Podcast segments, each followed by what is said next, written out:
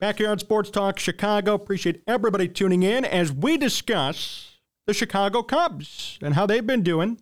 Subscribe to the channel at Sports Talk Chicago. Follow us all over at Sports Talk Chicago and hit us up. Hit up our sponsor, Amish Country Farms. We got John Meadows in the building, directing and producing, doing all the heavy lifting behind the scenes. I'm Jon Zaghloul. Appreciate all of you tuning in. Uh, quick reminder, quick shout out to our great friends, our great affiliates. The show syndicated now. AM 1230 WJOB and also Cities 92.9 FM down in Bloomington Normal. Our new, brand new partner. They're going to be airing us every Saturday evening, 6 to 7 p.m. We are very grateful to be on their station. And we're very grateful to bring Bloomington Normal some hardcore Chicago sports talk. I think you guys will enjoy it. And I know we're excited for this amazing partnership that we get to be a part of. So thanks for being here this evening as we finish up our bashing of the Bears and talk about some Cubs stuff. Have to say, I've been pretty disappointed with the Cubs lately. Cubs have dropped a lot of games recently to the Colorado Rockies, as if that's even possible. The Cubs lost a series to the Rockies. Rockies, one of the worst teams in baseball, one of the worst teams in the National League.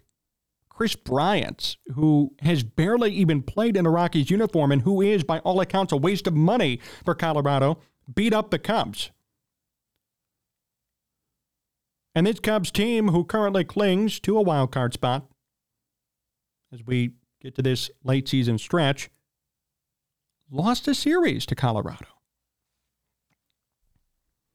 Justin Steele still dealing, pitching well. Second in all of baseball ERA at 249, 16 and 3 record, Cy Young Award favorite, kinda. Blake Snell put up a great performance the other night. But Jameson Taillon got rocked again. Marcus Stroman still hurt. Adbert Alzolay got hurt. And Drew Smyly out of the bullpen has still been difficult to deal with. Also, Daniel Palencia, yikes. Not doing too well. You know, on one of the radio stations out here in Chicago, there was an interview, and one of the hosts challenged David Ross on Daniel Palencia, and Ross just went silent. it's pretty funny. Somebody, for once, to their credit, which I can't even believe they did because they're a rights holder, they actually challenged David Ross. Finally, somebody's not kissing up to him. Just on a side note, I hate kissing up to people just because they're a quote unquote legend. Okay, David Ross may have a special place in Cubs fans' hearts. Oh, Grandpa Rossi, 2016 World Series. Hey, guess what? It's 2023, and you're the manager, and your team sucks right now, so you deserve to be questioned as to why things are going wrong.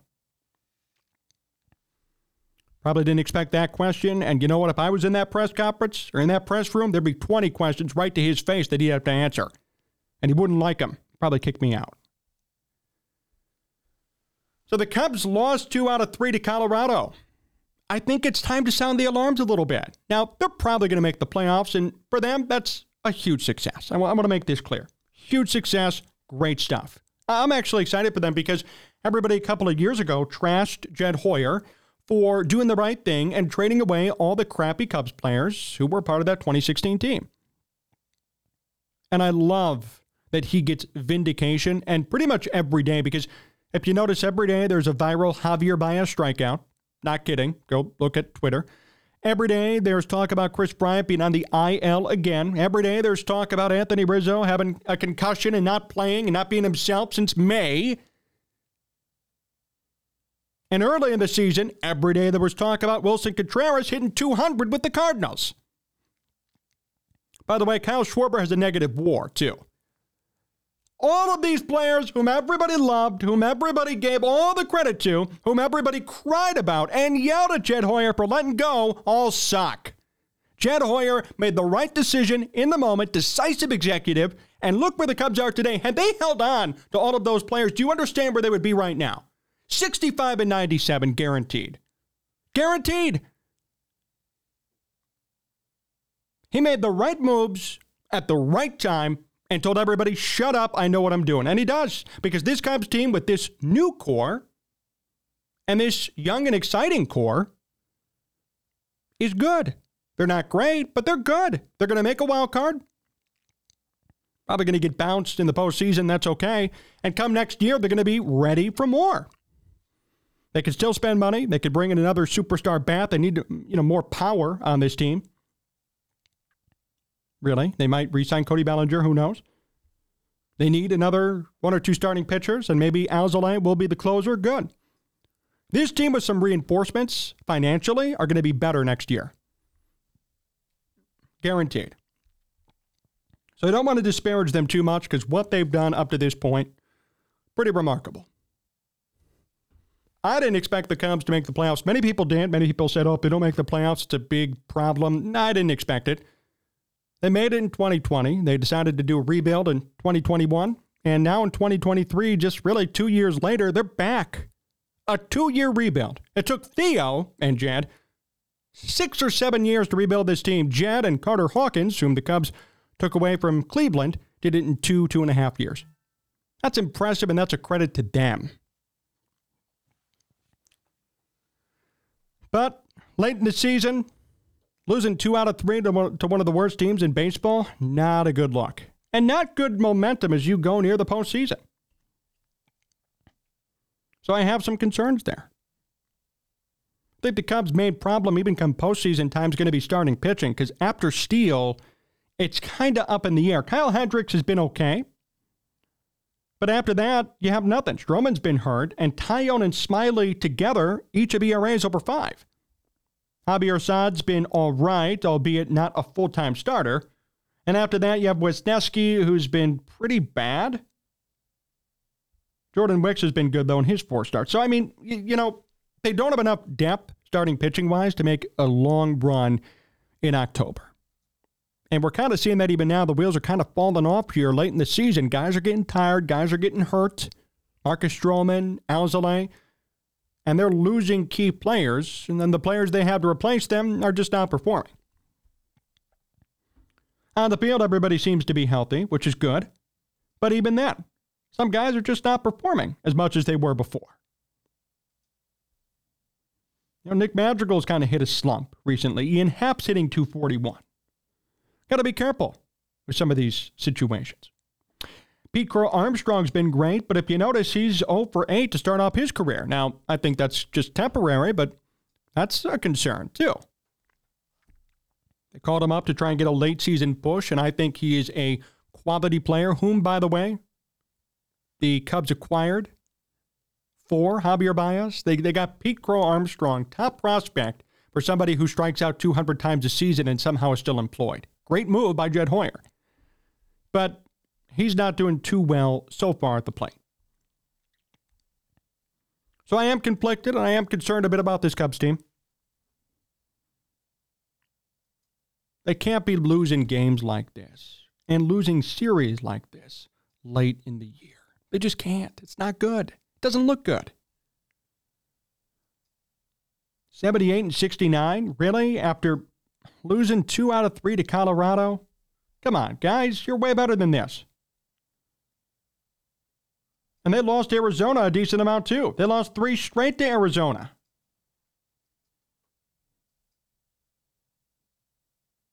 These are games you got to be winning. These are teams you should be beating. I'm okay if you're losing five out of your last seven to a combination of, like, I don't know, the Blue Jays or the Orioles. Rays, maybe. You're losing games to Arizona, who's hanging on by a thread in the NL wildcard race, and the Rockies, who've been out of it since April. If you can't beat the teams you're supposed to beat, especially this late in the season, how are you going to go on a run of the postseason? How will you even make the postseason? The Cubs don't have a spot locked up yet. They still got to at least win out somewhat. They're at 78 wins now. They got to win minimum seven more games to clinch a spot. Minimum seven more. So they're cutting it really close. And I just wish that they could be doing a bit better down the stretch when things are more important and tensions are heightened, clearly. But I will say, and I don't want to be picking on them too hard, they are young. They're trying to get their act together. And no matter what, as long as they make the playoffs, I'm happy. I mean, they've been playing way above expectations, although people expect more out of them somehow with this team. It's just not possible. They're doing a good job considering what they have with them.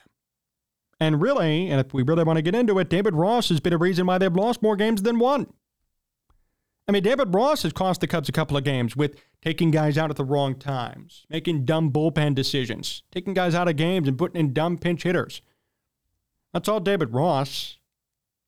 Mister, I can't answer a question because it's a tough one and I don't want to answer it. I mean, expect to be critiqued if you make a bad choice. And nobody, nobody, I'm going to continue to do, nobody's given Jed Hoyer credit.